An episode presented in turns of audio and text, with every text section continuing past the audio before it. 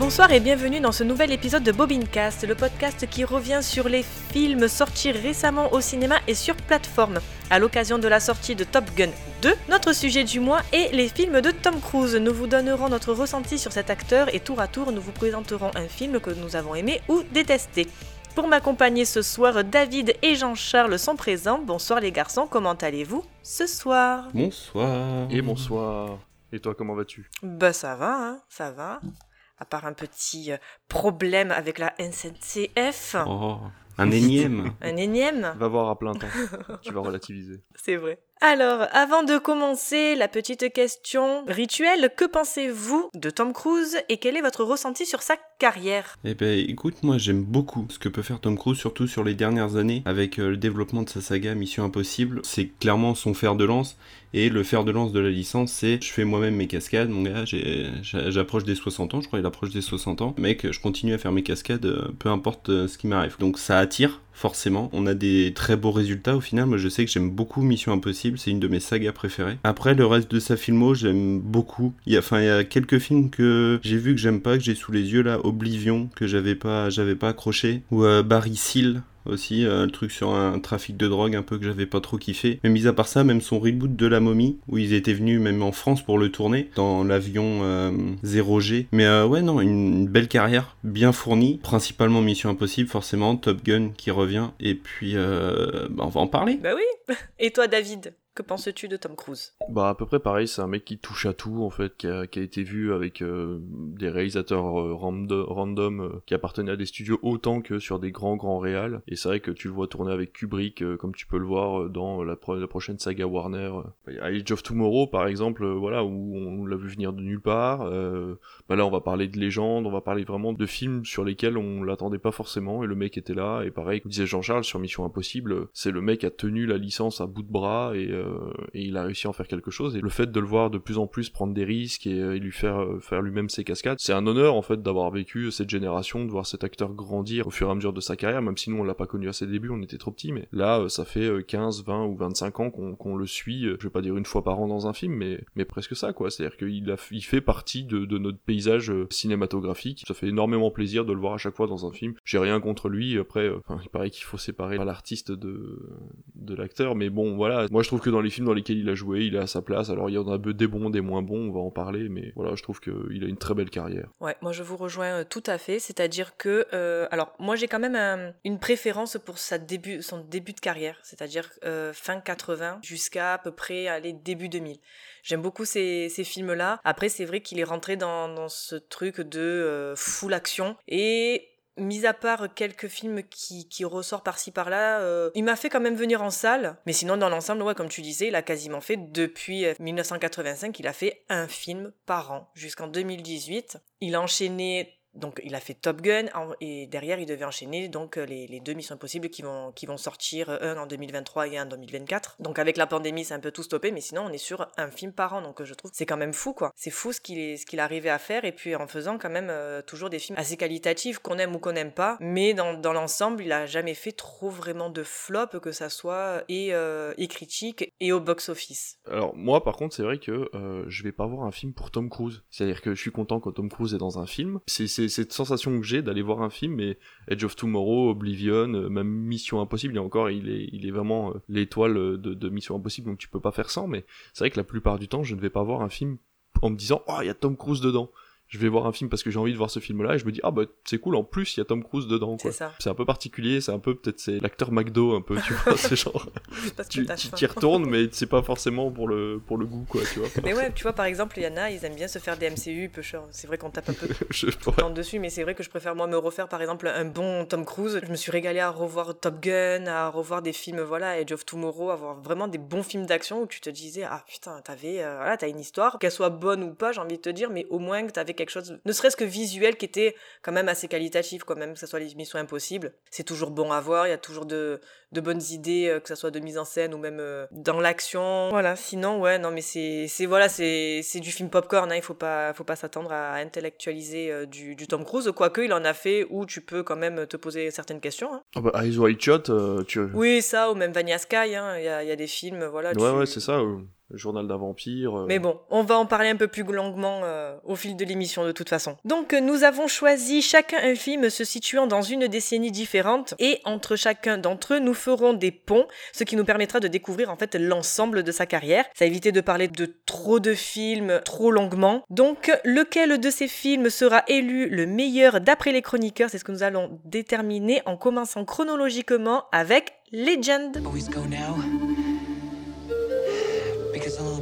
For a short while. Don't you trust me? I trust you, Lily. Nothing is more magical. As long as they roam the earth, evil can never harm the pure of heart.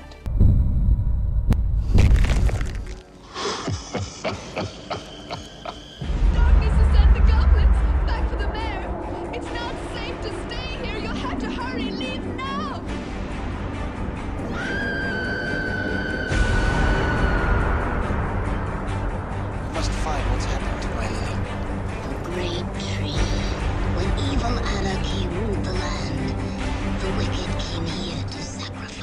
Sorti en août 1985, réalisé par Sir Ridley Scott avec donc Tom Cruise, Mia Sara et Tim Curry pour une durée de 1h40. Legend nous conte l'histoire de Lily, jeune et jolie princesse convoitée à la fois par Jack, joué par Tom Cruise, jeune homme proche de la nature, et par Darkness, joué par Tim Curry, véritable incarnation du mal qui ne rêve que de plonger le monde dans une nuit éternelle en tuant les deux licornes protectrices. Avec l'aide du lutin Gump et de ses acolytes, Jack se lance dans une quête désespérée pour mettre fin aux agissements du démon et empêcher la transformation de Lily en créature perverse. Petit point box-office, d'après vous, combien d'entrées a fait Legend en France ? Alors pour une fois, je suis allé me renseigner, du coup je sais combien il a fait d'entrées en France. Oh, t'as triché ! Mais non, je suis allé me renseigner, en fait je suis pas allé pour ça, je voulais me renseigner sur 2-3 trucs au niveau de la réal et tout, parce qu'on va plus parler de l'acteur que du film, et du coup je suis allé me renseigner un petit peu, et du coup je suis tombé sur le box-office. Je vais laisser du coup Jean-Charles répondre avant. J'aurais dit un 300 000. Combien tu dis, toi, du coup, David ? Bah, moi, j'avais vu 750 000. Ouais, 765. Ouais, quand même. Alors, il faut pas oublier qu'on était en 85. La VHS venait d'arriver, et je pense que le cinéma, 700 000 entrées en 85, c'est pas non plus la folie furieuse, quoi. On dirait un petit succès comme ça, parce qu'il est presque au million, mais... 1 million maintenant et 1 million en 85, c'était pas la même. Et du coup, ben, David, c'est toi qui as choisi ce film, dis-nous pourquoi. Parce que j'adore les années 80. La même. Non, parce que ça faisait des années que je voulais voir Legend et que je l'avais dans ma watchlist et j'arrivais pas à regarder ce film, je me suis dit putain, mais... Et donc du coup là, c'était l'occasion. Alors pour revenir un petit peu sur le film vite fait avant de parler de Tom Cruise, le film commence vraiment sur une ambiance hyper kitsch, avec des lumières dans tous les sens, des prairies qui sont complètement fake, ça sent la pâte à modeler de partout, les acteurs jouent, mais vraiment à l'exagération, c'est une horreur. Quand tu vois Tom Cruise qui débarque en mode Peter Pan et tout, tu te dis mais qu'est-ce que je regarde, il a l'air d'avoir 30 piges, il en a 23, qu'est-ce que c'est que ce truc ? Et une fois que la quête commence, une fois que la première licorne a été capturée, etc., il y a quelque chose qui se passe dans la réalisation de Ridley Scott, qui est pour moi extraordinaire en fait. Et le mec a tout compris à ce que représentait l'heroic fantasy, je trouve, à l'époque, et du coup ça bling bling de partout, les décors sont absolument fabuleux, les petits nains qui jouent avec lui, ils parlent tous en rime et tout, et du coup c'est super drôle, ils font plein de conneries, enfin tu vois que les chorégraphies de combat sont à moitié préparées, enfin c'est, je sais pas, il y a une magie dans ce film que j'ai adoré. Il y a un côté vraiment conte de fées qui est vraiment hyper agréable. Donc du coup, quand t'arrives à la fin du film, ben t'es content en fait. T'es content d'avoir vu les prémices du Seigneur des Anneaux de Peter Jackson. C'est sûr que Hook de Spielberg s'est inspiré de légendes. Enfin, il y a énormément de films qui sont passés après qui sont inspirés de légendes dans son esthétique et dans sa narration. Donc j'ai trouvé ça vraiment ouf. Pour ce qui est de Tom Cruise, alors il faut savoir que c'est son 8e film. Il est vraiment pas dans le cinéma depuis longtemps. Il a pas eu énormément de premiers rôles parce qu'il l'a eu que dans Risky Business, je crois. Risky Business, ouais. Ouais, c'est ça. Donc après, il était pas forcément sur des grands rôles, et là, Ridley Scott débarque et lui dit, viens, je vais te faire jouer dans mon film. Ridley Scott venait de sortir d'Alien, et il avait fait, il avait fait un grand film juste avant aussi. Il a fait Alien, il a les duellistes. après il a fait Alien, et après il a fait Blade Runner, et ensuite Legend. Voilà, c'est ça, Blade Runner. Oui, Blade Runner, enfin voilà, je veux dire, le mec est dans succès critique x 100 000, et là on va lui chercher Tom Cruise, je dirais, comment tu veux refuser, t'as 23 ans, tu peux pas refuser un rôle comme ça, quoi. Donc voilà, je pense qu'il a foncé là-dedans, il a prouvé qu'il savait faire ce qu'on lui a demandé, je veux dire, Tom Cruise, encore une fois, il fait ce qu'on lui demande, et il le fait relativement bien, il joue très bien dans ce film-là, il joue le mec un peu teuteux, qui vient de la forêt, qui sait parler aux lapins, et voilà, et qui connaît les secrets des licornes, quoi. Et t'y crois à fond. Donc voilà, moi j'ai rien à reprocher à Tom Cruise sur ces années 80, et tu te dis que l'année d'après, en 86, le mec faisait Top Gun. C'est ça. Donc on passe vraiment de l'enfant de la forêt au mec le plus stylé du monde des années 80 en deux films, quoi. Il y a peut-être 1 an, 6 mois qui a séparé les deux films, et c'est absolument extraordinaire comme le mec a contrebalancé sa carrière d'un coup, et qu'on lui fasse toujours confiance, et que voilà, donc ça a été, je pense, un énorme tremplin pour lui, ce film, et c'est avec beaucoup de plaisir que je reverrai Légende, parce que ce soit son rôle à lui qui m'a fait mourir de rire, toutes les références qu'on peut voir sur les films des années 90 par rapport à Légende, et puis le film en soi, et Curry qui est absolument extraordinaire, incroyable. Le maquillage de Darkness dans ce film, mais jamais on a fait mieux. Je veux dire, il y a les orques du Seigneur des Anneaux à la limite qui sont à égalité. Ah, même pas, franchement même pas. Ouais, bah peut-être les Urukai, tu sais, genre les 2-3 Urukai qui ont un peu plus travaillé le maquillage, ouais. Et tout, mais alors là, Curry, mais ce film, mais ouah, le maquillage, et tu vois qu'il arrive à bouger. D'habitude, dans ce genre de masque, en fait, on voit qu'ils ont ils galèrent un peu à parler, tu vois, ils essayent de faire un peu comme ils peuvent avec le montage pour cacher le fait que les acteurs n'arrivent pas à parler. Là, le mec parle sans problème avec son masque, je sais pas ce qu'ils ont utilisé comme latex, mais c'était extraordinaire, quoi. Donc voilà, moi je recommande Légende, et autant pour Tom Cruise que pour le film, quoi. Moi, j'ai eu un petit problème, c'est-à-dire que je sortais, moi, de mon visionnage du film que je vais vous parler un peu plus tard, et je me retrouve là-dedans, j'ai fait... Qu'est-ce que c'est ? Qui a fait ce film ? Et je vois Ridley Scott. What ? Je vais voir sa filmo. J'ai fait, mais comment tu sors de Alien, Blade Runner, et tu me ponds ça ? J'étais, mais abasourdie. J'ai fait ça, j'ai fait, mais non. Je suis, qu'est-ce qu'il a pris ? Il a pris des cachets, c'était un pari, il a perdu quelque chose, c'est pas possible. Je le voyais absolument pas, Ridley Scott, faire ça. Après, pour revenir sur Tom Cruise, pareil, j'ai l'impression qu'il débarque, il te regarde plus ou moins, enfin, j'ai pas l'impression qu'il était là, en fait. Mais c'est marrant. En vrai, c'est marrant. Moi, je me suis vraiment tapé des bonnes barres. Pas que le film soit marrant en soi. Comme tu disais, il est tellement kitschouille, le truc, que tu fais, ouais, allez, vas-y, maintenant, je suis dedans, vas-y, C'est de la féerie, quoi. Ouais, voilà, je prends le film comme il vient. Lily, jeune princesse, de où, de quoi, comment, tu sais pas, de quel univers, pas. Tu sais pas, c'est réel, tu sais pas. Donc déjà niveau scénario, niveau scénario, déjà pour poser des bases à peu près solides, il y a pas. Donc je me suis dit, bon, d'accord, mais après tu te laisses embarquer dans le truc, tu fais, bon, ben ok, ouais, mais c'est comme tu disais, c'est Peter Pan qui est ahuri, quoi. Et il y a des paillettes partout, Tom Cruise a des paillettes sur la gueule en permanence. Mais oui, alors ils ont un budget paillettes, je sais pas, ils devaient pas avoir un budget pour avoir de l'eau, mais par contre, un budget paillettes, mais astronomique, il y a des paillettes de partout. Ah, c'est fou. Le gars, il est devenu une boule à facettes, quoi, à la fin du film, Mais puis il a les yeux de l'amour et tout, enfin c'est un régal. Mais il est choupi. Alors moi, j'ai eu l'impression d'avoir vu un Guillermo del Toro qui allait par contre, tu vois, chez Narnia. Oui, il y a un peu de ça, effectivement. J'ai eu cette impression, je me suis dit OK. Pour info, pour ceux qui pensent comme moi, quand ils ont vu pour la première fois la fée qui tombe amoureux de Tom Cruise, et tu te dis la différence d'âge est hyper glauque, en fait ils ont le même âge. Oh, j'ai regardé, l'actrice qui fait la fée est née en 1960 et Tom Cruise en 62. Donc c'est juste elle qui fait hyper jeune. Mais en fait, ils ont le même âge, ce qui m'a rassuré, en fait, lors de mon visionnage. Oui. Mais c'est vrai que sur le premier visionnage, quand t'as pas été chercher l'info, t'es en mode, elle fait petite quand même.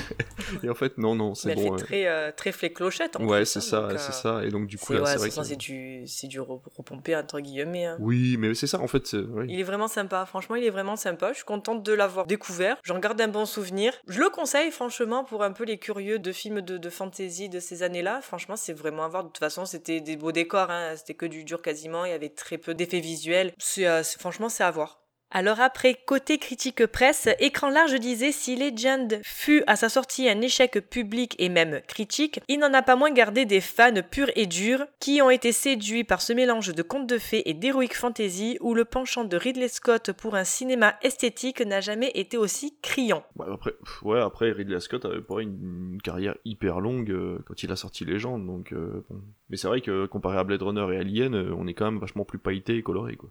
Avant de passer donc à notre prochain film, revenons sur ces films des années 80 avec notamment Risky Business, La couleur de l'argent, Cocktail, Rayman et Né un 4 juillet. Notons que pendant cette période, il aura tourné avec Francis Ford Coppola, Ridley Scott et son défunt frère Tony Scott, mais également avec Martin Scorsese et Oliver Stone, pour ne citer que. Je me tourne vers vous les garçons, est-ce que vous avez vu tous ou quelques-uns de ces films des années 80 ? Oui, alors moi j'ai vu Cocktail, j'ai vu Top Gun. Je pense que c'est principalement parce que Tom Cruise est devenu très vite bankable, oui, de par son physique, voilà, de jeune premier qui correspondait très bien à l'époque au cinéma américain. Il s'est fait de très bons copains, Tony Scott, Ridley Scott, Coppola, Kubrick qui va arriver juste après. Et je pense que ça en fait quelqu'un aussi peut-être dans la vraie vie, alors encore une fois, voilà, de quelqu'un de sympathique. C'est-à-dire que s'il a réussi à se faire des potes dans le métier, c'est que c'était pas un sale con. Il a aussi un minimum de talent, quoi. Bien donc forcément, ça a incité les grands réalisateurs à aller vers lui et à lui construire sa carrière dans les années 80. Après, c'est vrai que, bon, on en parlera sur les années qui suivent. Là, on est vraiment sur des rôles principalement de jeunes premiers. Oui. Jeunes premiers très doués, hein, comme dans Top Gun et tout.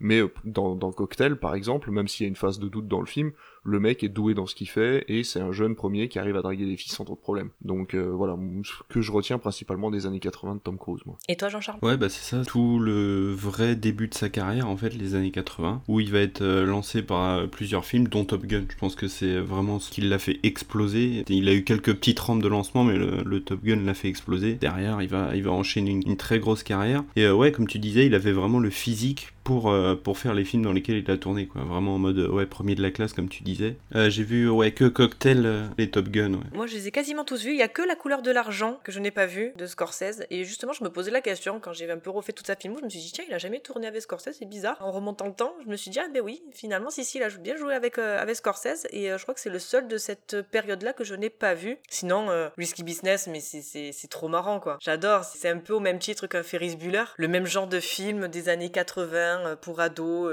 même teenage, qui jouaient des teenage en plus dans le film. Les parents sont pas là de la journée, il leur arrive une catastrophe, ou il arrive un truc, ou c'est leur journée, ils font lambda, hein.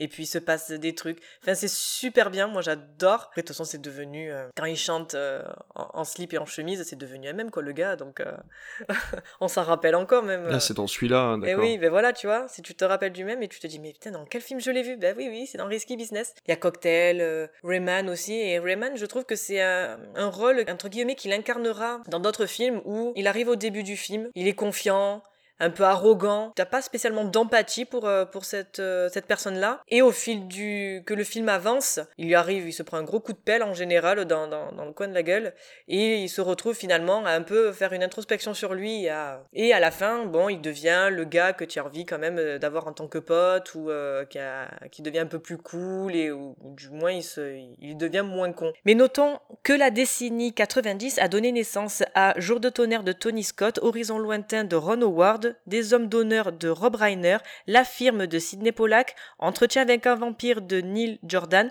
Jerry Maguire de Cameron Crowe, Eyes Wide Shut de Stanley Kubrick, Magnolia de Paul Thomas Anderson. Et Brian De Palma qui lancera la franchise que l'on connaît tous avec Mission Impossible. Nous n'en parlerons pas dans ce podcast puisqu'il aura droit à son propre hors-série qui sortira l'année prochaine, donc à vos agendas, notez bien ça. Mais dans tous les films que je viens d'évoquer, est-ce que vous en avez vu certains ? Oui, Entretien avec un vampire, j'ai vu.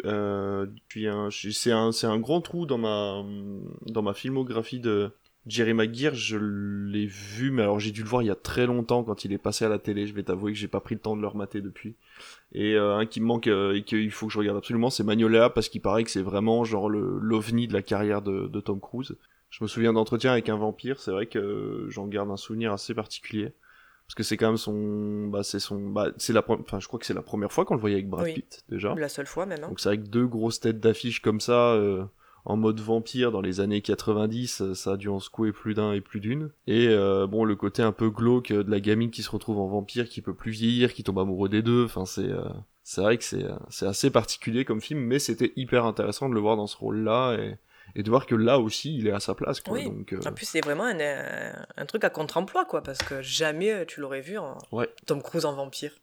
Mais quand ? Non, mais c'est ça. Jamais. Donc non, il y a rien à dire là-dessus. Les années 90 de Tom Cruise, c'est vraiment, comment dire, la consolidation de ce qu'il a fait dans les années 80, en fait, tout simplement. J'ai juste vu Mission Impossible. Du coup, pour les années 90, ça reste toujours dans la période avant ma naissance, donc bon, c'est vrai que je me suis pas trop penché sur tous ces films. Que tu es jeune. Mais il faut voir des films avant sa naissance. Mais oui.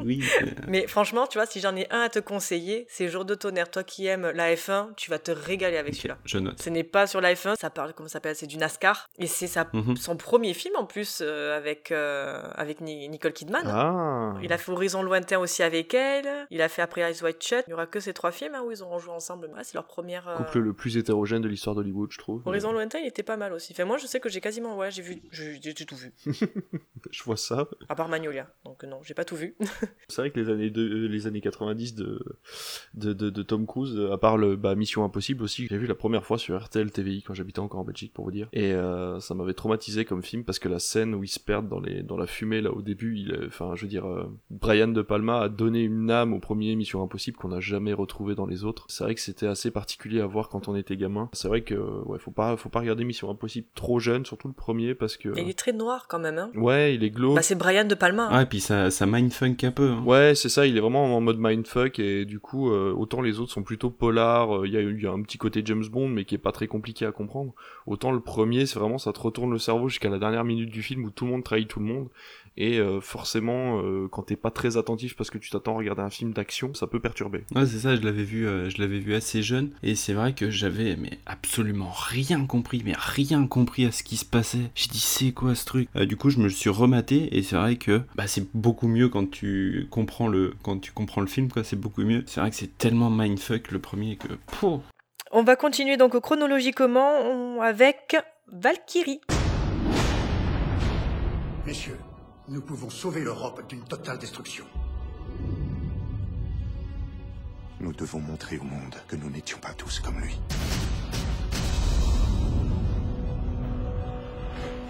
C'est trop risqué. Ça ne change rien à ce que nous devons faire. Alors qu'est-ce que vous proposez ? On peut servir l'Allemagne ou le Führer. Pas les deux. C'est ce genre de propos qui vous a envoyé ici, colonel. Ce que j'ai dit était bien pire encore.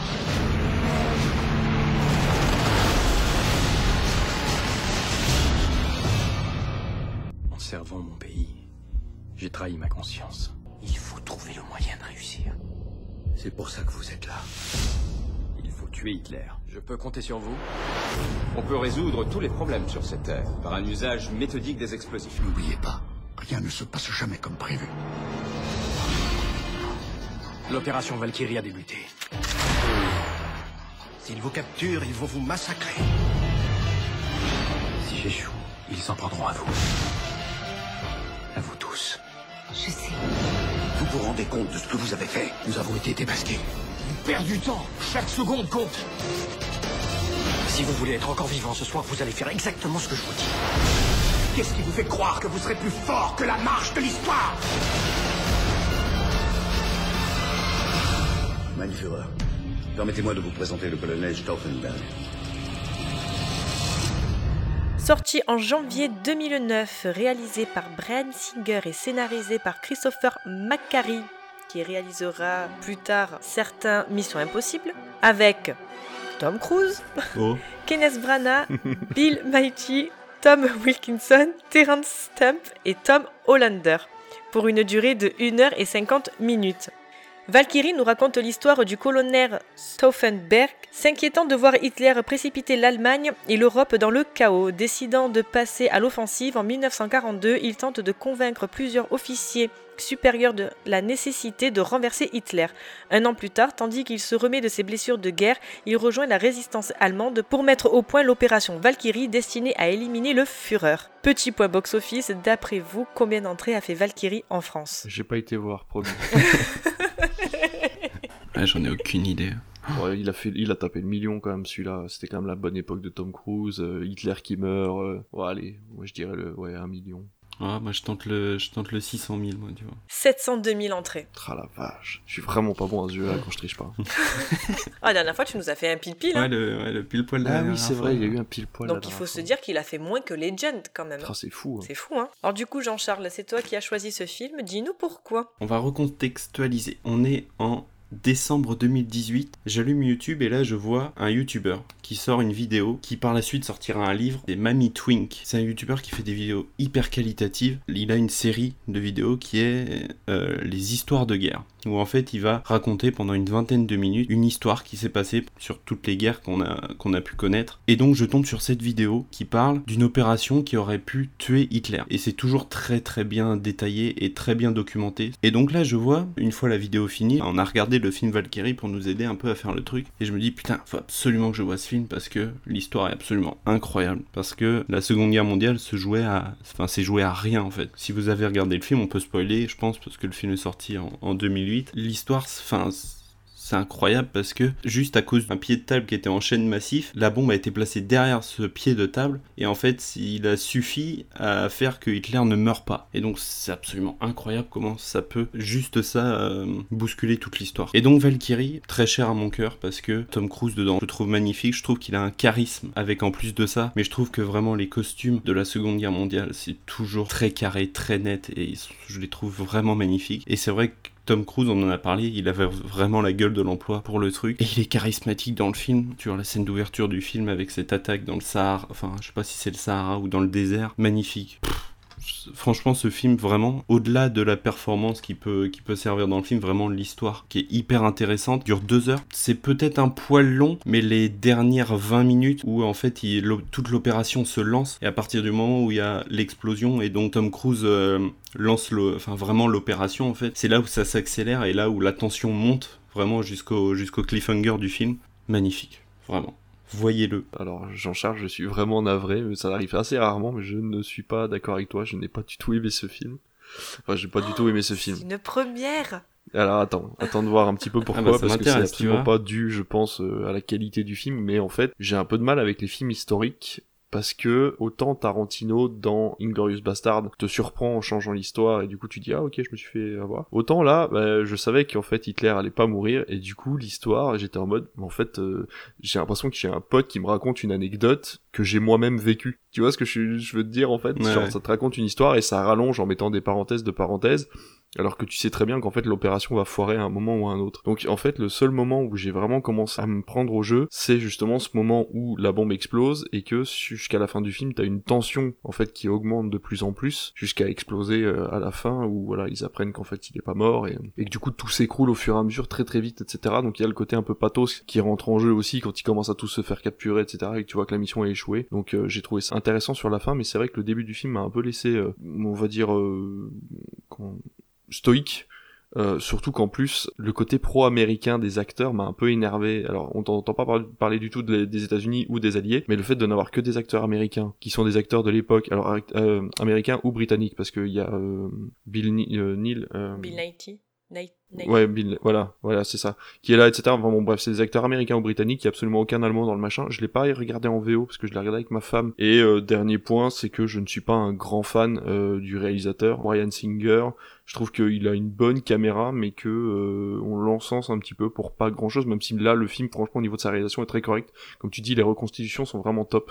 J'ai adoré les costumes, j'ai adoré les bâtiments, j'ai adoré les décors à l'intérieur des bâtiments, les voitures, la reconstitution, récupérer des voitures des années 40 en si bon état pour les faire rouler, c'est absolument extraordinaire. Voilà, donc ça c'est le film. Après, au niveau de Tom Cruise, je sais pas, alors est-ce que c'est moi, mais on l'aurait mis lui ou quelqu'un d'autre, ça ne m'aurait pas choqué. Donc voilà, j'ai trouvé qu'il faisait le taf, comme d'habitude, mais bizarrement, j'ai pas trouvé que c'est une de ses meilleures performances. Je pense véritablement que mon avis sur le film est vraiment dû à ma vision, en fait, de ce que doit être un film. C'est d'ailleurs me raconter une histoire 100% que je ne connais pas, histoire d'être surpris du début à la fin et que je ne m'attende à rien. Je pense que vu les notes qu'il a sur Allociné, vu comment tu en parles, vu ce que j'ai pu voir au niveau des critiques, je pense vraiment que voilà, cet avis ne vient que de moi et de ma vision du cinéma. Alors moi je me pose un peu entre les deux, c'est-à-dire que le côté je sais de toute façon ce qui va se passer à la fin, mais moi ce que j'ai aimé c'est justement le cheminement du comment finalement ton opération a échoué. Elle échoue à la fin, mais de savoir comment en fait tout a été mis en place, comment tout a été réfléchi, c'est, je trouve ça très intéressant. Après qu'un plan arrive sans accroc ou pas, ok, mais c'est quand même le cheminement, le « toi, fais ça, on va faire comme ça ». Quand tout s'emboîte et que tout se met en place, de voir le truc réussir ou pas, c'est bien quand ça réussit, mais même quand ça échoue, tu te dis « ah putain, ah ça ». Et comme tu l'as dit, le fait juste qu'il ait déplacé la pochette et qu'il ait mis juste un peu plus loin, le mettant derrière le pied de la table, tu te dis « putain, en fait, ça s'est joué, mais vraiment à rien, c'est fou ». Alors que tout en amont avait été pensé, étudié. Alors à telle heure, quand moi je fais ça, vous enlevez toutes les communications, ta. Ouais, c'est ça. Et tu te dis putain, à un truc, à un cheveu pris, à tout qui foire, c'est incroyable. Et à partir de là, la tension qu'il y a en fait dans ce film, après tu te dis putain c'est fou, mais et en fait toi dans ton petit cœur tu te dis mais non tu vas réussir, c'est pas vrai, ça va pas finir comme ça. T'as envie que ça réussisse et après tu dis ben non ça réussit pas. Ouais, c'est ça. Mais là où je te rejoins, tu vois David, c'est-à-dire que ça aurait été Tom Cruise ou quelqu'un d'autre, effectivement, c'était la même. Moi, c'est vraiment pour le podcast que j'ai vu ce film, parce que vraiment, je l'aurais jamais vu. C'est marrant parce que, tu vois, l'année juste avant, je suis en train de voir, il a fait Lyon et Agneau. De Redford, ouais. Je sais pas si je me dis, tu sais, à un moment, dans la décennie, il s'est dit, ouais, vas-y, je suis crevé, je vais faire des rôles où j'ai pas trop besoin de courir. Et du coup ça a donné Lyon et Agneau et Valkyrie, tu vois. Je pense que c'est ce que je vais reprocher aussi à La Ruse quand je l'aurai vu, c'est ces films en fait où tu connais le cadeau qu'il y a à l'intérieur mais on te l'a si bien emballé que tu mets 2 heures en fait à ouvrir le truc et en fait quand t'ouvres le machin, tu vois je suis content du cadeau quand même si je savais ce que c'était. C'est un peu ce truc là, tu vois, moi j'adore avoir des cadeaux où je sais pas ce qu'il y a à l'intérieur, donc c'est un peu le même principe. Une fois que tu sais ce qu'il y a dans ton paquet cadeau, si tu prends pas le plaisir d'ouvrir le paquet cadeau, il manque un truc, tu vois. Donc c'est un peu voilà, c'est un peu ce que je reproche à Valkyrie. Toutes les qualités que tu lui as trouvées sont tout aussi valables, je trouve, sur un premier visionnage en tout cas. Et pour les gens qui aiment les films de guerre. J'ai bien apprécié, ça reste pas que je recommanderais pas, mais il m'a marqué, mais plus dans son histoire que vraiment par l'interprétation de Tom Cruise, quoi. Il y a 2-3 moments où tu le vois, tu fais oui, bon, allez, ça t'as sorti ta meilleure perf du film. Pour des films de guerre, ça serait j'en recommanderais d'autres. Je verrais plus le documentaire de Mamytwink, tu vois. Ça c'est vraiment le genre de truc où je pourrais rester devant ma vidéo YouTube et être hyper concentré en train de me dire mais attends, c'est pas possible que ça existait, tu vois. Et le fait que ça soit un film, est-ce que ça exagère légèrement au niveau du scénario pour essayer d'enjoliver le truc et tout? Est-ce que c'est ça qui m'a bloqué? Je sais pas, mais c'est vrai que souvent écouter des histoires de guerre, alors c'est con, je suis en train d'écouter un podcast qui s'appelle True Story en ce moment et la meuf a fait 15 minutes sur les Monuments Men. Enfin, j'ai pas aimé le film Monuments Men. J'ai adoré. Ouais, et la meuf me parle pendant 15 minutes de Monuments Men et j'étais en mode mais c'est trop bien en fait, tu vois, parce qu'elle te parle, enfin je sais pas, je trouve qu'il y a 2 poids 2 mesures en fait entre le discours historique et un film historique, et du coup je pense que le fait qu'elle prenne que 15-20 minutes pour t'expliquer le truc, ça englobe tellement que ça c'est plus condensé et du coup c'est beaucoup plus intéressant je trouve que d'avoir un truc rallongé sur 2 heures où tu te dis attends mais ça tu peux l'enlever. Bien sûr. Voilà. Après il y a plein de détails dans Valkyrie qui sont super intéressants, liés à sa femme, à ses enfants, au fait qu'il essaye de les contacter en permanence, etc. On voit que c'est un homme aimant, et du coup ils essaient de représenter l'allemand moyen, en gros, comme quelqu'un de tout à fait lambda et tout à fait normal, tu vois, qui aime ses enfants, qui veut pas leur faire de mal, tu vois, c'est un père tout à fait classique, et j'ai trouvé bien, au niveau de la mise en place des personnages, qu'on voit ça dans le film, pour expliquer aux gens, oui, dans les années 40, tous les Allemands étaient pas des sales cons, tu vois, et qu'il y avait plein de gens qui vivaient normalement, et qui étaient pas forcément pour Hitler, et qu'ils ont eu une mauvaise vision de ce que voulait faire le Führer, et donc, ils se sont trompés de voie. Donc voilà, ça par contre c'est vrai que c'est un super bon point de ce film-là, quoi. Moi je sais que c'est peut-être la première fois où vraiment j'entends parler de la résistance allemande nazie en fait. Tout à fait. Je trouve que même en termes d'éducation à l'école, on t'apprend la guerre, on t'apprend les nazis, voilà, c'était les méchants, c'était les machins. Mais je veux dire, on parle de la résistance française et je trouve qu'à aucun moment on parle de cette résistance. Et c'est vrai que Je l'ai découvert avec ce film et c'est vraiment intéressant. Et peut-être ce qui fait que je surkiffe le film, c'est que j'aime beaucoup, en fait, quand je découvre quelque chose, divaguer, aller voir d'autres choses qui parlent du même sujet. Tu vois, genre, j'ai joué à The Witcher. Tu as ouvert une porte. Ouais, c'est ça, j'ai kiffé The Witcher et je me dis, ah putain, il y a des bouquins. Attends, je vais lire tous les bouquins. Ah, il y a même une série. Bah, attends, je vais regarder la série. Bon, même si j'ai pas du tout aimé la série.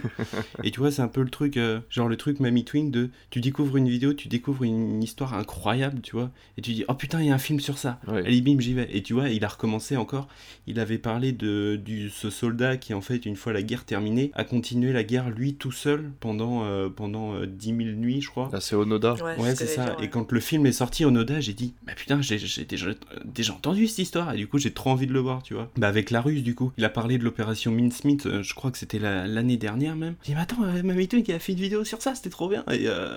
Et du coup, le film est bien, mais par contre, tu vas voir que t'as un petit ventre mou quand même dans la Ruse. Ouais. Alors après, côté critique presse pour Valkyrie, Première disait « Visuellement, Valkyrie donne des couleurs et un style exemplaire à cette histoire humaniste qui confronte l'organisation hitlérienne à une force d'opposition très crédible constituée de corps autant que d'esprit. » Le journal du dimanche nous disait « Un Tom Cruise extrêmement sobre qui n'use d'aucun effet d'un bout à l'autre de sa composition. » Bah, c'est tout à fait ça, hein. Il n'utilise pas la carte Tom Cruise, quoi. Il fait le taf et puis voilà. Avant de penser donc à notre prochain film, revenons sur ces films de la décennie 2000 avec notamment Vanilla Sky de Cameron Crowe, encore une fois, Minority Report et La Guerre des Mondes de Spielberg, Le Dernier Samouraï d'Edward Zwick, Collatéral de Michael Mann, pour finir avec Lion et Agneau de Robert Redford. À noter que Mission Impossible 2 et 3 sont sortis durant ces 10 ans. Encore une fois, je me tourne vers vous les garçons, avez-vous vu certains de ces films ? Tous. Tous.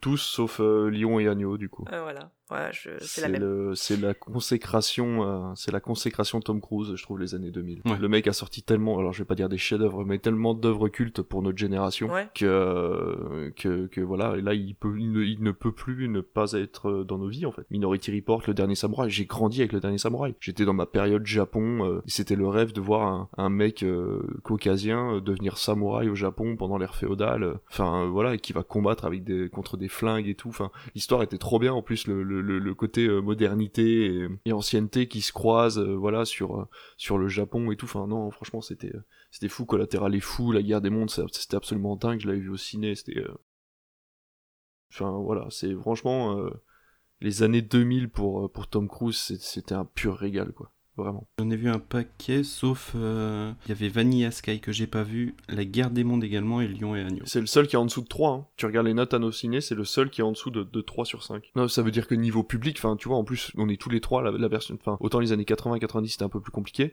mais autant les années 2000, enfin tout le monde a vu les films avec Tom Cruise, quoi. Si t'as un minimum, tu m'intéressais au cinéma pendant les années 2000, t'as vu tous les films avec Tom Cruise, ou en tout cas t'en as vu un paquet, quoi. C'était impossible de passer à côté de cet acteur dans les années 2000. Moi je sais que tu vois, par le coup, Le Dernier Samouraï, j'avais adoré.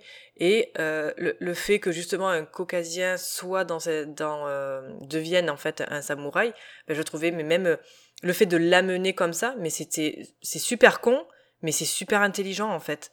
Voilà, tu te retrouves pas comme on peut le dire dans plusieurs films, comme tu l'as dit toi en disant, par exemple dans Valkyrie, il n'y a pas un Allemand. Oui, c'est ça. Là, tu te retrouves avec un caucasien, tu te dis, mais attends, comment ça, tu mets un Américain, Japonais, machin, ça ni queue, ni tête. Ben non, en fait, c'est parce que c'est super bien amené, et voilà, et c'est tout con, c'est tout simple, mais c'est brillamment mis en scène. Et, ah bah oui, mais complètement, mais bien sûr. Super bien, franchement, moi j'ai pleuré à la fin de ce film, quoi, mais c'est incroyable, c'est incroyable. Quand tu les vois, ils font leur dernier assaut, là, tu les vois avec leurs sabres contre des mitraillettes. Oh, Tom Cruise a tellement la classe en kimono, je suis désolé. Mais oui. Les cheveux longs et tout comme ça, ça lui va tellement bien. Mais moi je rêvais de ressembler à ça quand j'étais ado, enfin. Mais bien sûr, bien sûr. T'as lui et tu as Keanu Reeves dans 47 Ronin. Oui aussi, c'est vrai qu'il avait énormément de classe dans ce film. Oui. Parfait. En plus il se bat contre des démons. Ce film était vraiment bien, 47 Ronin.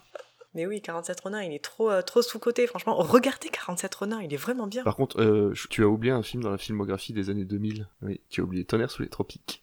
Alors, je n'ai pas dit Tonnerre sur les tropiques parce que il apparaît que très peu. C'est vrai. Et en vrai, tu vas pas voir Tonnerre sur les... Enfin, tu regardes pas Tonnerre sur les tropiques pour voir du Tom Cruise. C'est donc, vrai. Je me suis dit, ah, mais il est très drôle dedans. C'est quand même très drôle de signaler que Tom Cruise est, voilà, Tom Cruise est allé jusqu'à là pour un rôle et je trouve ça très bien qu'il se soit joué au jeu. Ça prouve encore une fois que c'est un acteur qui est très ouvert à n'importe quel rôle. C'est hyper intéressant de voir qu'il a fait cet effort-là. Quoi. Bah oui, comme je disais, c'est avec Jerry Maguire, tu vois, il avait amorcé ce côté humoristique, mais en vrai, c'est un acteur qui a une autodérision, mais incroyable. Il se moque de lui-même. Il a fait une petite vidéo avec, comment il s'appelle, James Gordon, et il a repris tous ses films sur fond vert, et en fait le gars il se fout de ses films, mais même les plus cultes, quoi. Ça passe de Top Gun, il a fait tous les Missions Impossibles, mais il a une autodérision, il se fout de lui-même, quoi. Mais c'est trop marrant, ce gars, il est en vrai, il est marrant. Poursuivons avec notre prochain film qui est Edge of Tomorrow. Ce que je vais vous raconter va vous paraître fou, mais vous devez m'écouter. Parce que vos vies en dépendent. L'invasion va échouer. Nous allons tout perdre.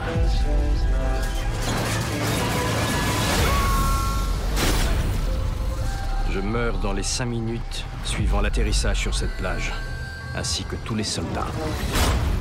Comment vous avez fait ça? Quand vous vous réveillerez, venez avec moi. Vous savez parfaitement ce qui m'arrive. Ce qui vous arrive m'est arrivé à moi. Vous avez récupéré leur pouvoir. Comment le contrôler? Vous devrez mourir. Tous les jours. Continuez à venir et je vous entraînerai. Encore. Vous avez une jambe cassée. Non, c'est bon. Alors on reprend à zéro. Oh, pitié. Je ne suis pas un soldat. Bien sûr que non. Vous êtes une arme. Ils veulent conquérir le reste du monde. À moins que vous ne changiez la donne. On n'est pas équipé pour ce qui se passe là-bas.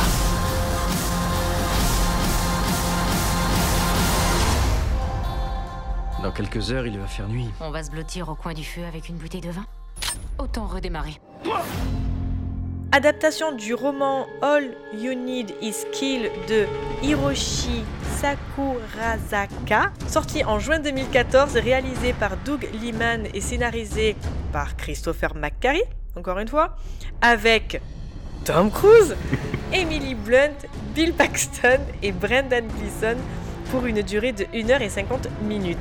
Dans un futur proche, des hordes d'extraterrestres ont livré une bataille acharnée contre la Terre et semblent désormais invincibles. Le commandant William Cage, qui n'a jamais combattu de sa vie, est envoyé sans la moindre explication dans ce qui ressemble à une mission suicide. Il meurt en l'espace de quelques minutes et se retrouve projeté dans une boucle temporelle, condamné à revivre le même combat et à mourir indéfiniment. Petit point box-office, d'après vous, combien d'entrées a fait Edge of Tomorrow en France ? Oh bah le million, c'est sûr. J'aimerais bien qu'il ait fait 2 millions parce que j'adore ce film et j'adore la façon dont il est sorti au cinéma à l'époque. Eh ben c'est 1,2 million. Ouais, c'est limite quoi. Mm.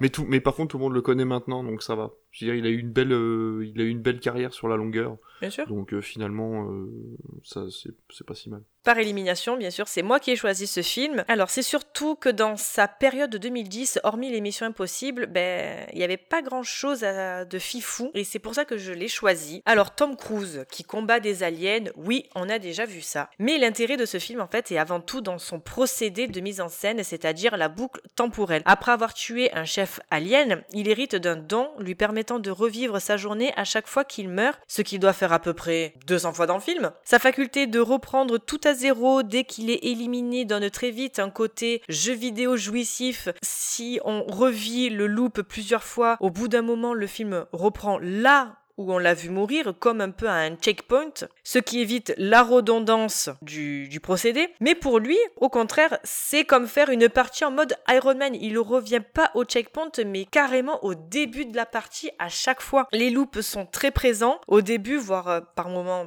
épileptiques, c'est-à-dire que ça ne s'arrête pas. Il meurt, il revient, il meurt, il revient, il meurt, il revient, pour s'atténuer au fil du film afin de laisser respirer et avancer l'histoire. Un loop n'a pas besoin d'être montré pour savoir qu'il a déjà vécu cette scène plusieurs fois. Une toute petite scène peut nous apprendre à peu près combien de fois il a refait cette partie, et des fois, c'est beaucoup. Si au début, il veut sauver tout le monde grâce à ses compétences, il comprend qu'il faut qu'il les mette à profit de son objectif premier qui est d'éliminer les aliens, qu'il ne peut accomplir finalement que seul. En plus de jouer avec la temporalité du loop, le film en fait joue lui aussi avec le temps dans sa mise en scène, en sautant des scènes déjà exploitées à fond ou en nous en montrant des nouvelles insérées entre deux déjà bien connues qui seront réutilisées pour plus tard. La mise en scène, elle, s'avère être une source inépuisable d'humour. La manière dont il prend ses marques en tentant différentes approches pour échapper à sa situation, l'avantage qu'il a sur les autres personnages et le cynisme de Rita joué par Emily Blunt, la seule au courant de son pouvoir qui l'entraîne et n'hésite pas à l'abattre dès qu'elle estime qu'il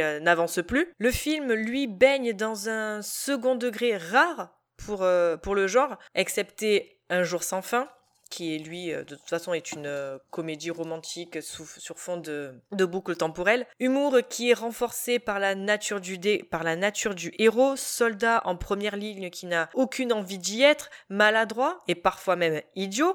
Il fait office de boulet durant toute la première partie du film et franchement, ça fait du bien de voir un Tom Cruise en fait se lâcher et rappeler à quel point il est drôle. À l'inverse, Emily Blunt, elle est en full Rambo au féminin.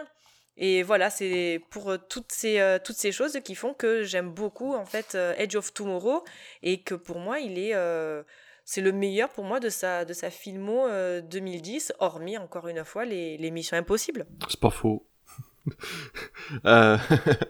Alors ouais, moi je suis un grand fan d'Edge of Tomorrow. J'ai adoré quand il est sorti en salle parce qu'il s'est vraiment retrouvé perdu au milieu des Marvel.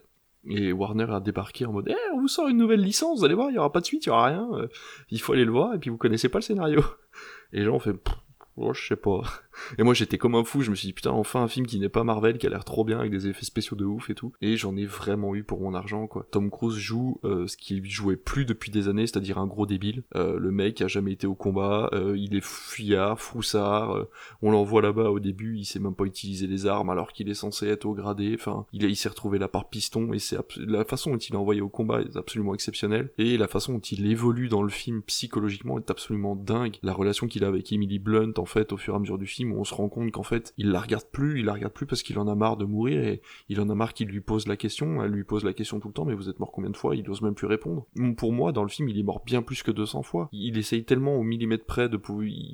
À un moment, on le voit gérer 2, 3, 4 fois et il doit tuer un alien à gauche, puis il s'enfuir à droite, puis en fait, il doit faire une roulade, s'il fait pas la roulade, il meurt. Donc il fait la roulade, puis il doit tirer et puis s'il a pas l'arme dans les mains, il meurt et tout. Et en fait, tu te dis, mais il a recommencé combien de fois cette séquence, quoi. Et toi, encore une fois, comme tu dis, il y a des checkpoints, donc tu te refais pas toute la séquence à chaque fois.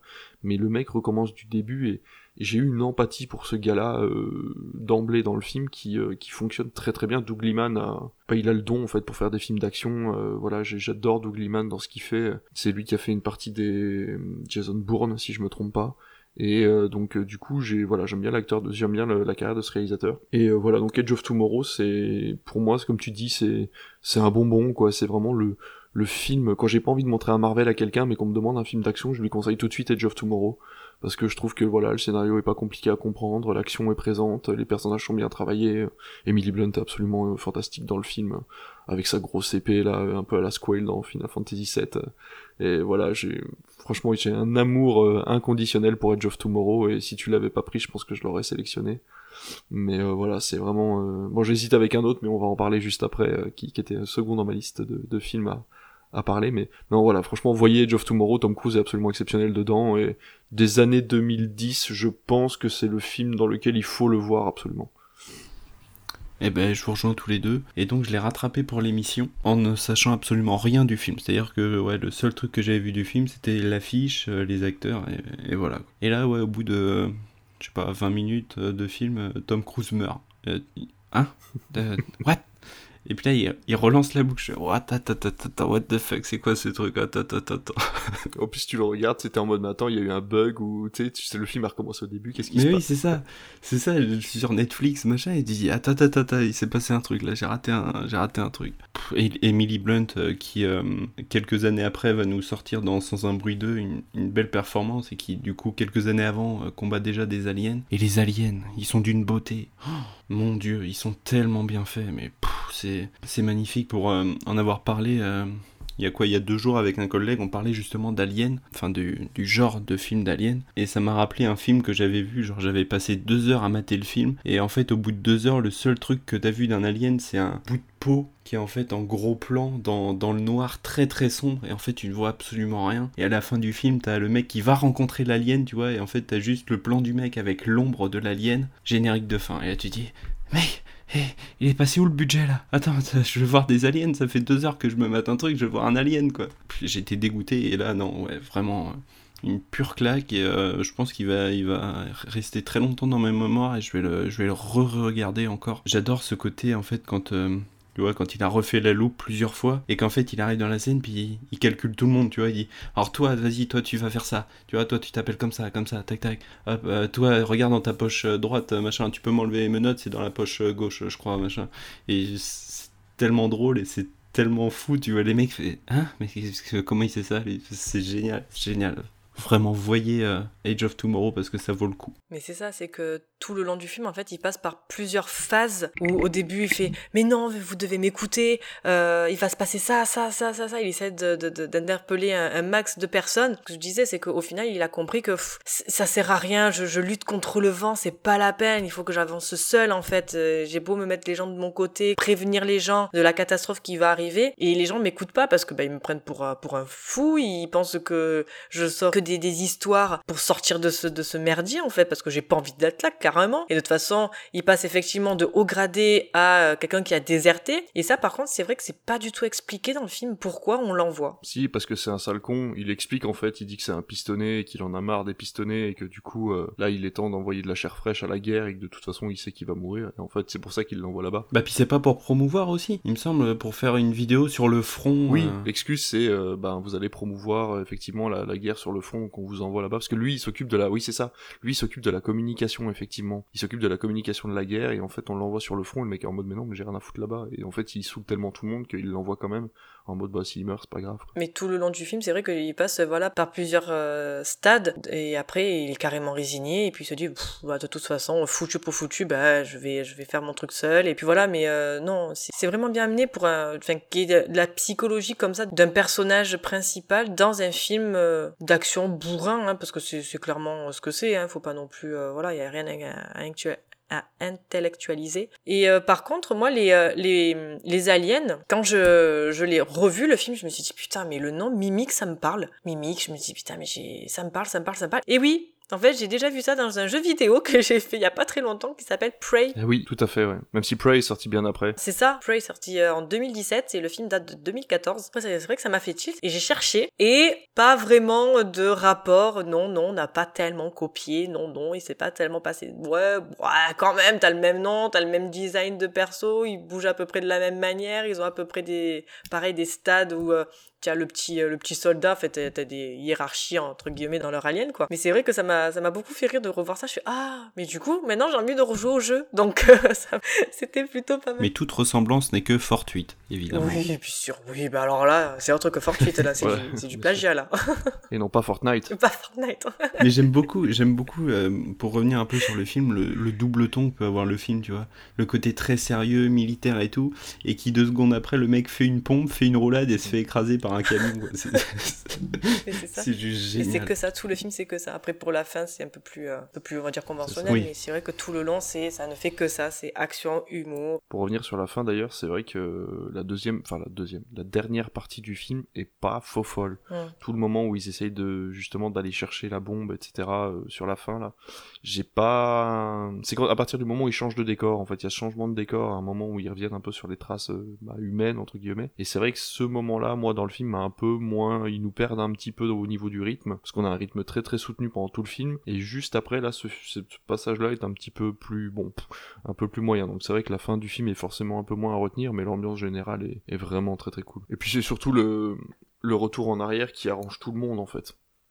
C'est-à-dire qu'il a droit, à une dernière boucle comme par magie, parce que ben, vu que tout est rentré dans l'ordre, en fait, t'as le droit à une dernière chance pour sauver tout le monde, quoi.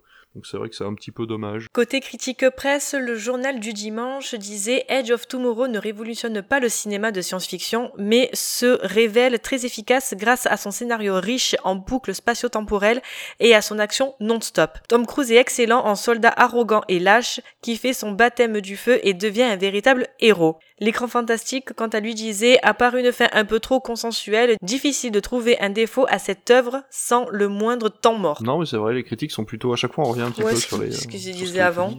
Alors, avant de passer à notre dernier film, revenons donc sur ceux qui sont sortis pendant la décennie 2010, avec notamment Night and Day de James Mangold, Rock Forever d'Adam Shankman, Jack Reacher 1 de Christopher McQuarrie et le 2 de Edward Zwick, Oblivion de Joseph Kosinski, La Momie d'Alex Kurtzman et Barry Seal de Doug Liman. A noter que 3 autres Missions Impossibles sont sorties sur ces 10 ans. Je vous pose donc encore une dernière fois la question. Avez-vous vu certains de ces films ? Je vais pouvoir parler du film que j'ai hésité à prendre à la place de Légende, qui est mon film coup de cœur que je peux regarder en boucle et que je vais montrer à absolument tout le monde au moins une fois dans sa vie. C'est Rock Forever. Je n'ai jamais vu. Parce que Rock Forever, c'est le moment... où tu peux voir Tom Cruise en rocker désabusé, complètement shooté, avec des meufs tout le temps dans un jacuzzi, qui chante des chansons rock des années 80. C'est un régal. Rock Forever est un film coup de cœur que j'ai vu au cinéma à l'époque, et j'écoute la bande originale en boucle. Les acteurs sont extraordinaires, ce ne sont que des gros tubes des années 80, un peu rock romantique, sur le retour, tu vois, et c'est absolument exceptionnel. Et Tom Cruise dedans... me fait mourir de rire. Il a un macaque pendant tout le film parce qu'il a le droit et c'est une star du rock, tu vois, donc il a forcément un petit singe avec lui, tu vois. Et le petit singe, bon, il fume des cigares et tout, et Tom Cruise en fait, il est en mode trop crooner, il arrête pas de draguer tout le monde, mais vu qu'il est à moitié shooté en permanence, parle à moitié les yeux fermés, il sait pas à qui il parle, il sait pas qui il baise. Enfin, ce film est génial, je vous le conseille, regardez Rock Forever pour la prestation de Tom Cruise et surtout pour le film parce que c'est une des meilleures comédies musicales des années 2010 que vous verrez dans votre vie. C'est ce que j'allais te demander justement, c'est une comédie musicale. C'est une comédie musicale, ça chante du début à la fin quasiment, il y a très peu de moments parlés, mais c'est le... Voilà, tu vois des acteurs que t'aurais pas du tout vu là, tu les vois pousser la chansonnette et tout, et c'est vraiment... J'adore ce film, je pourrais vraiment le regarder en boucle sans aucun problème, et écouter la BO en boucle aussi sans aucun problème, donc voilà. Regardez Rock Forever... c'est vraiment le top. Et puis sinon, sur les autres films, j'ai pas vu Night and Day qui m'a jamais tenté. Donc, juste je te coupe, ouais. Thibaut, il aurait aimé, enfin, il n'aimerait que les 15 premières minutes. Ah mais d'accord. Je me demande s'il irait pas au-delà des 15 premières minutes parce qu'elles sont vraiment exceptionnelles. C'est-à-dire que c'est les 15 premières minutes, c'est déjà un medley de tous les acteurs que tu vas avoir dans le film et c'est une petite gamine du milieu des États-Unis qui rentre dans un bus et qui commence à chanter qu'en fait, elle s'en va pour Los Angeles et tout. Et là, les autres personnes du bus commencent à chanter avec elle en lui disant « Mais de toute façon, tu vas te faire violer, de toute façon les petites filles comme toi ça va pas passer et tout. » Et en fait c'est une chanson des années 80 mais qui a été modifiée si tu veux dans la façon dont on interprète les gens dans le bus pour lui dire mais en fait tu vas te faire piquer ton fric, tu vas jamais trouver de logement, c'est pas le moment de partir, tu vois. Et okay. Du coup c'est trop drôle, enfin le film est vraiment très, c'est un peu second degré en permanence, enfin c'est vraiment très drôle.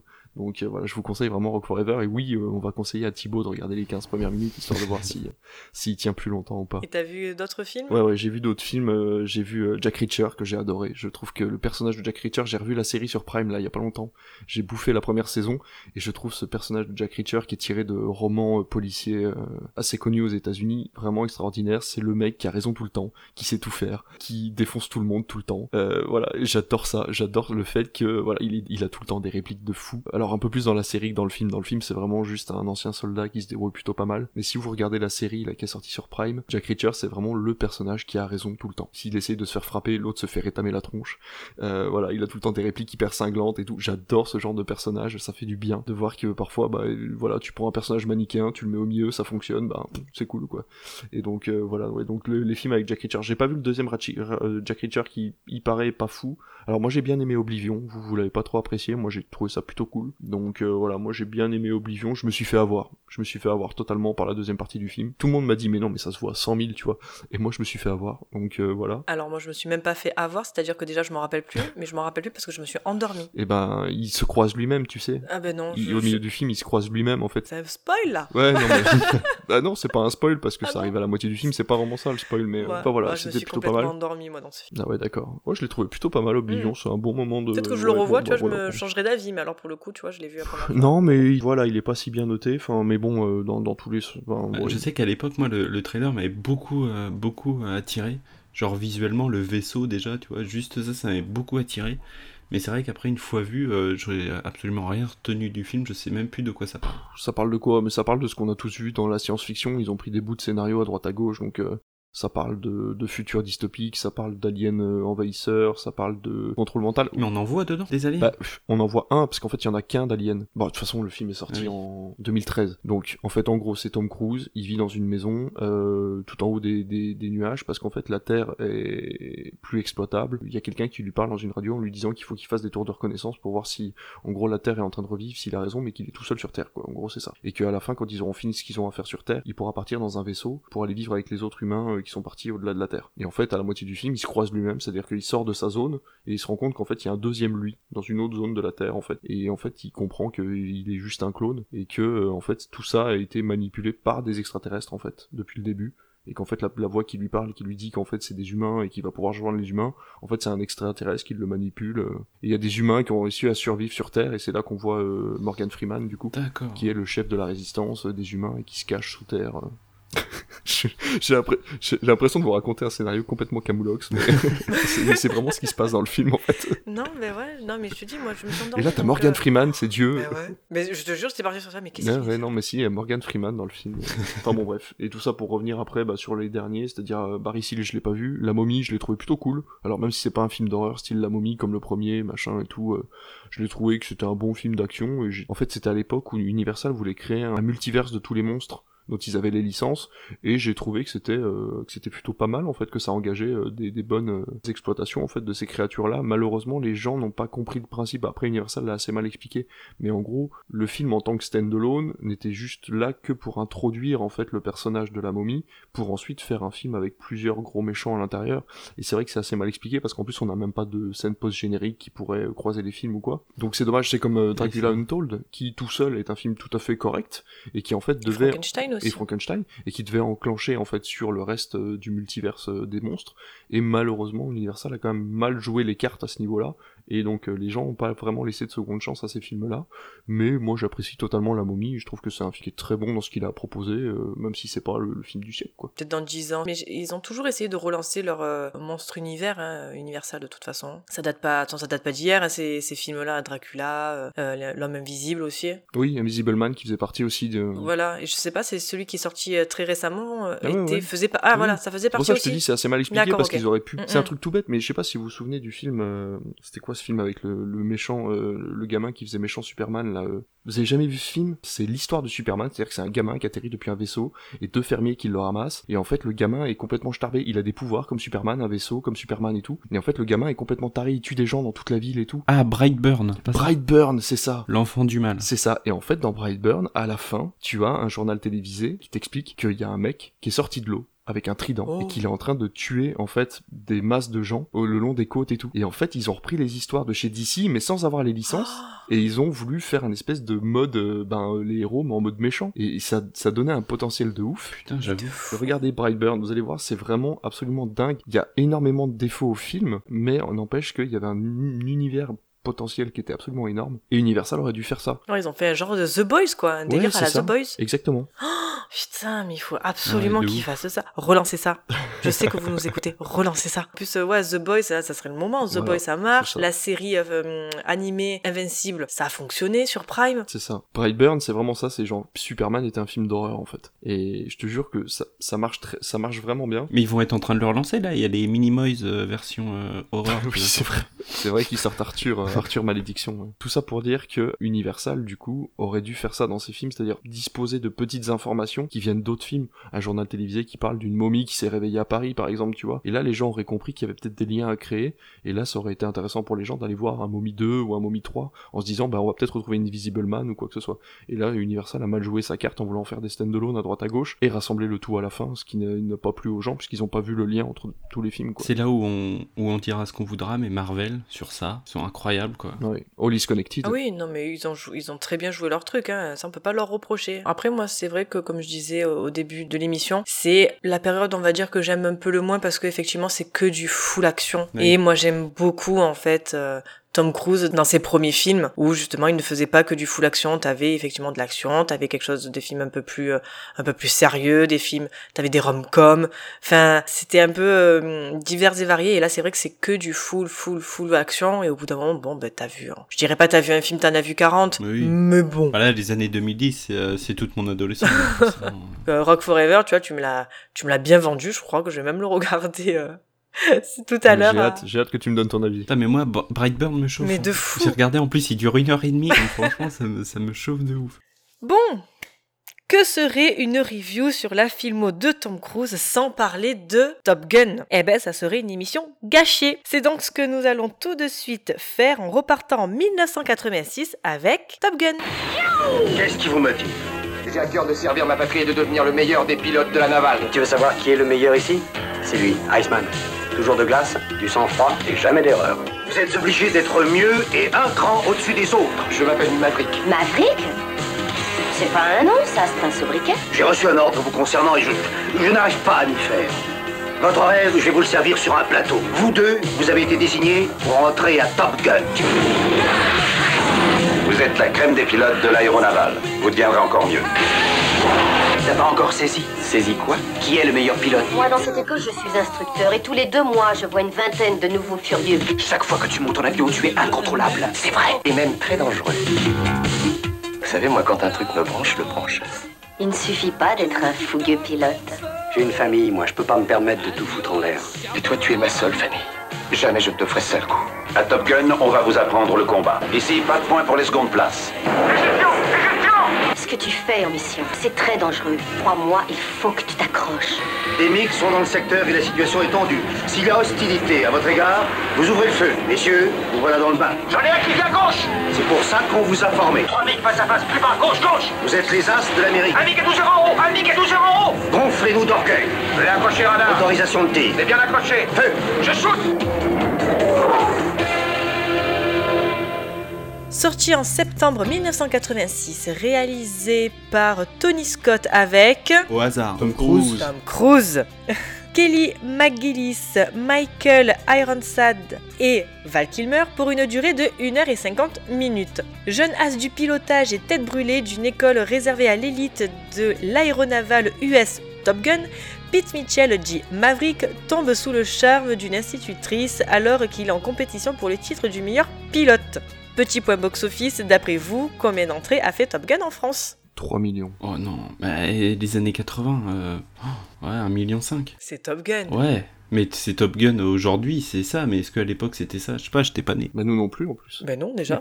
Donc tu dis 1,5 million oui. Et 3 millions ? Mais non, on est à 3,5 millions d'entrées. Ah ouais. Et j'ai pas triché. Oui.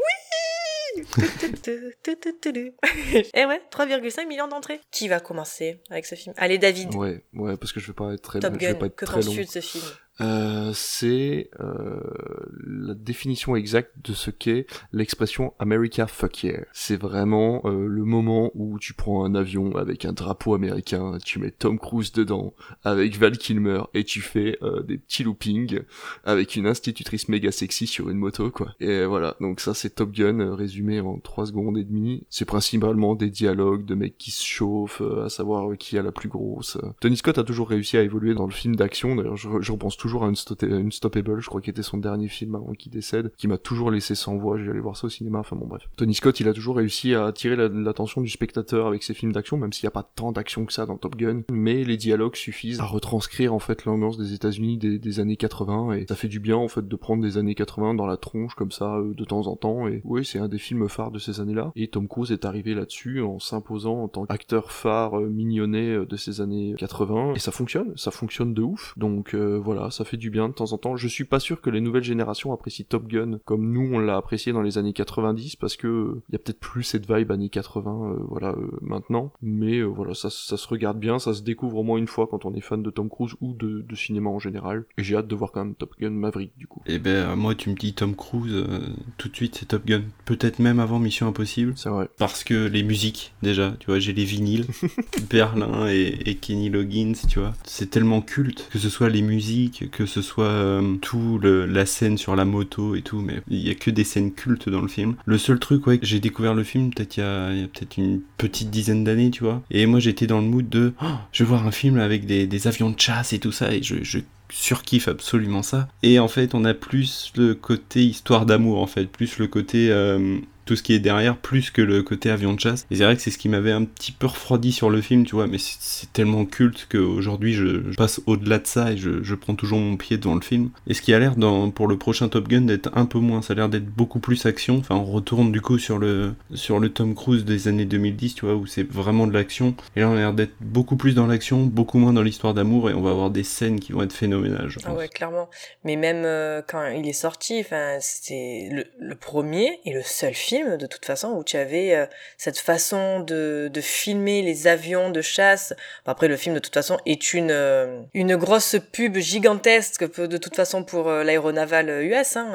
Y a eu un bond de gens qui ont voulu rentrer justement dans ce corps de l'armée, et de fait de les filmer comme ça, et ça, c'est vrai que ça te donne envie, hein. Tu n'as qu'une seule envie, c'est d'aller dans les airs, de faire comme ça, d'aller voir je veux voir un MiG-28, faire des loopings, faire ci, faire ça, prendre des jets, pas des jets, je sais pas quoi, enfin t'as un vocabulaire que quasiment peu de gens à cette époque connaissaient, et tu te dis waouh machin. Et il faut se dire quand même que le gars, c'est peut-être con, hein, mais il a remis au goût du jour des lunettes pilotes de chez Rayman. Ouais, mais grave. Par deux fois, c'est-à-dire et ce modèle-là pour Top Gun et le modèle qu'il a dans Rayman aussi. Deux fois, il a remis au goût du jour des lunettes Ray-Ban. C'est super con, mais c'est fou, ça. C'est vrai. Non, mais Top Gun, c'est un pied monstre, en fait. Il n'y a pas eu d'autres films sur les avions de chasse qui ont été faits, du moins à ma connaissance, aussi bien réalisés que ça. Enfin, c'est incroyable ce qu'on peut voir à cette époque-là. Top Gun 2, donc, est sorti. De ce qu'on a vu des bandes annonces, c'est incroyable aussi. Alors, effectivement, il y a quand même des effets visuels, mais t'avais des caméras de partout dans le cockpit. C'était eux qui devaient gérer, où ils devaient regarder. Enfin, en plus de la bande-annonce, on avait vu une espèce de mini... Making of, merci. Donc on voyait comment c'était fait, comment c'était pas fait. Tu les voyais, mais voler super bas les avions, alors que je crois qu'ils sont même pas le droit. Enfin, c'est incroyable. Effectivement, le film va être incroyable niveau action pour ça. Et le premier, c'était que ça. Moi, j'ai un petit bémol avec le premier Top Gun, c'est quand tu le vois en entraînement, en fait, il n'y a pas vraiment de distinction dans leur façon de faire, dans leur personne, en fait, quand ils sont à la fin et qu'ils doivent combattre, en fait, des avions devenus un peu de nulle part. Il n'y a pas vraiment ce décalage en mode, ok, on est en entraînement, ok, on se plante, on repart, machin. Et vraiment, cette adrénaline qu'ils ont à la fin, en mode, là, on est dans un combat réel, là c'est plus un entraînement, là on va combattre un ennemi. Il y a pas vraiment de décalage pour ça. C'est un peu le bémol, c'est-à-dire que effectivement toutes les scènes sont filmées pareil, les personnages ont les mêmes réactions, les mêmes émotions. Il y a pas vraiment de distinction quoi entre les deux. C'est un gun. Après sinon la musique, on les réécoute encore maintenant, que ça soit Berlin ou ce que comme tu as dit l'autre, j'ai perdu le nom. Kenny Loggins. Voilà, merci. Ça reste culte. Enfin tu te les réécoutes encore maintenant. Tu fais ouais ben c'est Top Gun. En fait, tu connais même plus en fait le nom des groupes, tu sais, cette musique c'est Top Gun. Donc en vrai, ça a marqué une foule de générations et c'est trop bien quoi. Vraiment, c'est trop bien. Côté critique presse, on avait donc Écran Large qui disait « Top Gun n'est donc rien d'autre qu'un film branché avec toute la panoplie de clichés que cela laisse sous-entendre. Cheveux au vent, corps de statue grecque, chewing-gum, dents blanches, à l'émail diamant, chanson pop. La seule raison d'être du film, ces fameuses et fabuleuses séquences aériennes sans égale à ce jour. » Donc ça résume bien un peu tout ce qu'on a dit. Hein. Ouais, j'ai juste envie de rajouter, c'est le seul film où Tom Cruise se fait pas des avions de chasse que dans les airs. Wow, bravo. C'était la blague de beauf, merci, au revoir, bonne soirée. Non mais c'était bien trouvé, bravo. Merci. Est-ce qu'on passerait pas à notre petit courrier ? Ah bah oui. Oui. Allez, c'est parti.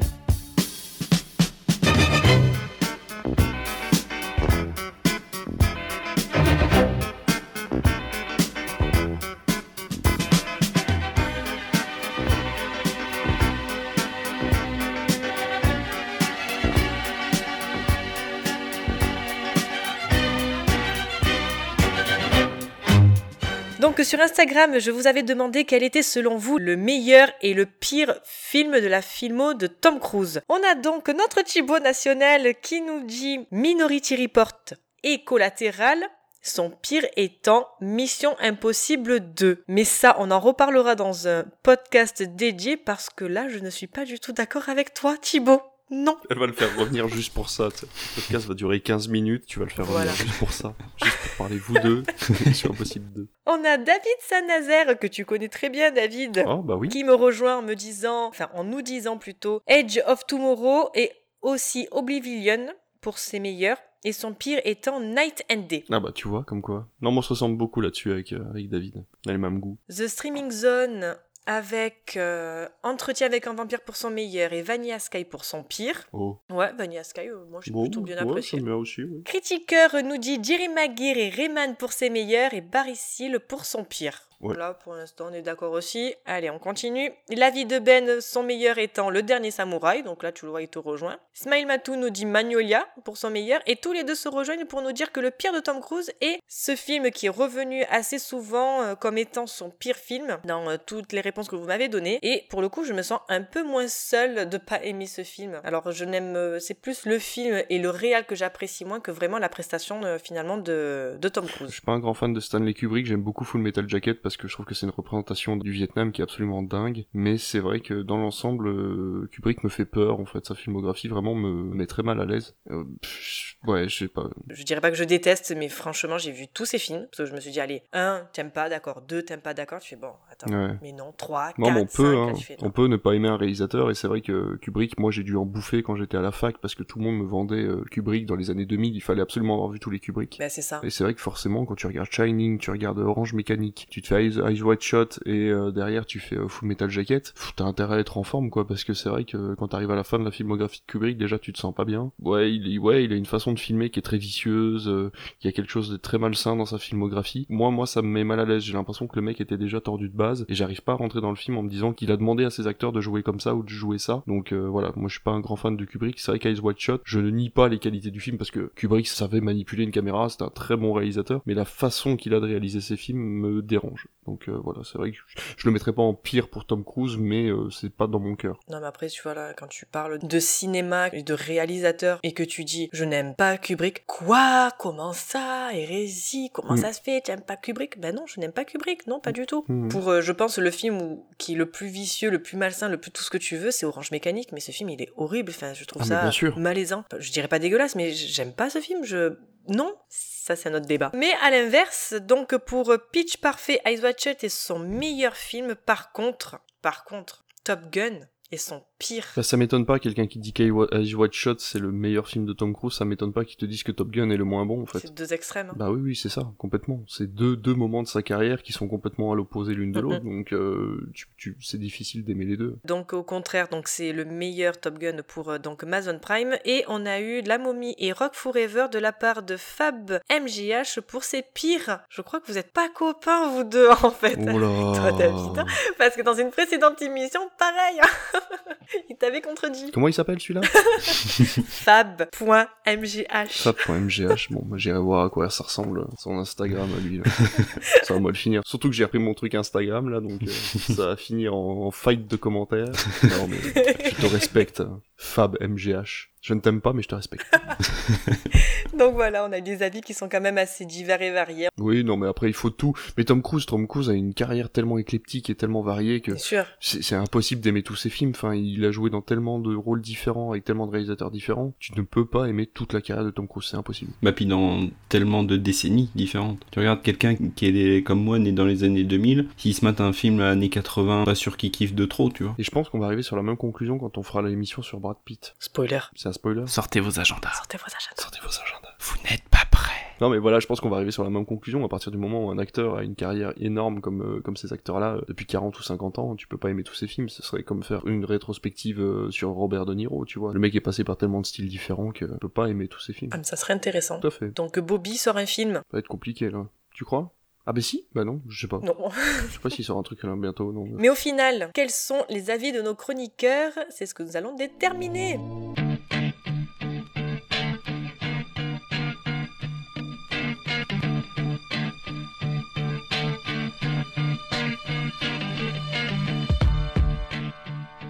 Donc, parmi la sélection, quel est pour vous le meilleur Tom Cruise ? Parmi la sélection, ce sera Edge of Tomorrow de mon côté, parce que je peux pas prendre Legend vu que je l'ai regardé, enfin c'est moi qui le défends, donc voilà, prendre Edge of Tomorrow. Bah, c'est vrai que de toute sa filmo que j'ai vue, et de tous ceux que j'ai rattrapés, enfin que j'ai revus pour l'occasion de l'émission, la claque vraiment que j'ai pris de films que j'avais pas vus, que j'ai revus, Edge of Tomorrow. C'est Edge of Tomorrow qui gagne. Et pour le coup, ben moi je dirais... Non, moi je vais dire quand même Valkyrie, parce que le côté trop décalé... je jette mes écouteurs. Le côté trop, on va dire, ouais, trop décalé en fait. Ouais, de... Trop kitsch. Ouais, c'est trop kitsch. Mmh. Trop kitsch, et du coup c'est vrai que... Pas que j'ai pas apprécié, mais j'ai vu ça plus vraiment pour un film plus nanar qu'autre chose. Pour rigoler, ouais, bien sûr. Ouais, voilà. Et sinon, sur l'ensemble de la carrière, s'il y en a un ou deux qui ressortiraient pour vous? Bah, Top Gun déjà. Après, dans les Missions Impossibles, ça fait longtemps que j'ai pas... Hors Mission Impossible, je précise encore une fois, hors Mission Impossible. Ah, hors Mission Impossible. Ouais, ça reste quand même une grosse franchise. On est à 8 films maintenant. Ouais, Top Gun. Il y aurait que Top Gun. Ouais, je me limite à... Et toi, David? Pour le délire, je dirais Rock Forever, parce que je pense que j'ai jamais vu Tom Cruise dans un rôle comme celui-là, donc après, non, sinon Collatéral. Dans Collatéral, je trouve que Tom Cruise est d'une justesse. Non, on n'a pas vraiment parlé. Ouais, bah non, parce que bon, on est que 3, mais c'est vrai qu'on aurait été 4 ou 5, je pense que ça aurait été intéressant de prendre Collatéral, mais il est d'une justesse dans ce film, il est d'un calme olympien qui fait frémir, et il joue vraiment le rôle du méchant sans foi ni loi, qui est vraiment très intéressant, et Michael Mann a une caméra pour ce film-là qui est exceptionnelle, et qui filme ces deux acteurs comme jamais, donc voilà. Donc les deux rôles que je retiens, moi, c'est Collatéral et Rock Forever. Et toi? Ouais, pas pour redire Top Gun, mais je pense que moi, je vais rester quand même avec mon Jerry Maguire. J'aime trop ce film, c'est vraiment, comme je disais, c'est un film bonbon, c'est un film doudou, il y a Renée Zellweger dedans, donc la romance, elle marche à fond. C'est ce qu'elle savait faire. Ouais, je dirais ça, et on va dire entre guillemets un peu plus récent, et un peu dans les années 2000. Moi, non, je vais dire après Le Dernier Samouraï. J'aime beaucoup Le Dernier Samouraï. Jerry Maguire et Le Dernier Samouraï, c'est vraiment des films... Voilà, Le Dernier Samouraï, je l'ai vu au cinéma et c'est vrai qu'il m'avait marqué. Jerry Maguire, j'aime pas tellement ça, mais pour le côté un peu côté nostalgique, c'est-à-dire, voilà, je me revois ça passe bien, puis je me bidonne toujours autant, donc voilà. On a parlé de beaucoup de films, mais maintenant, il est temps de passer à la partie un peu plus fun de l'émission, qui est la chronique d'Aurélien. Comme vous l'avez remarqué, Aurélien n'a pu être présent pour le podcast, mais on a préenregistré sa chronique en amont et on vous la diffuse tout de suite.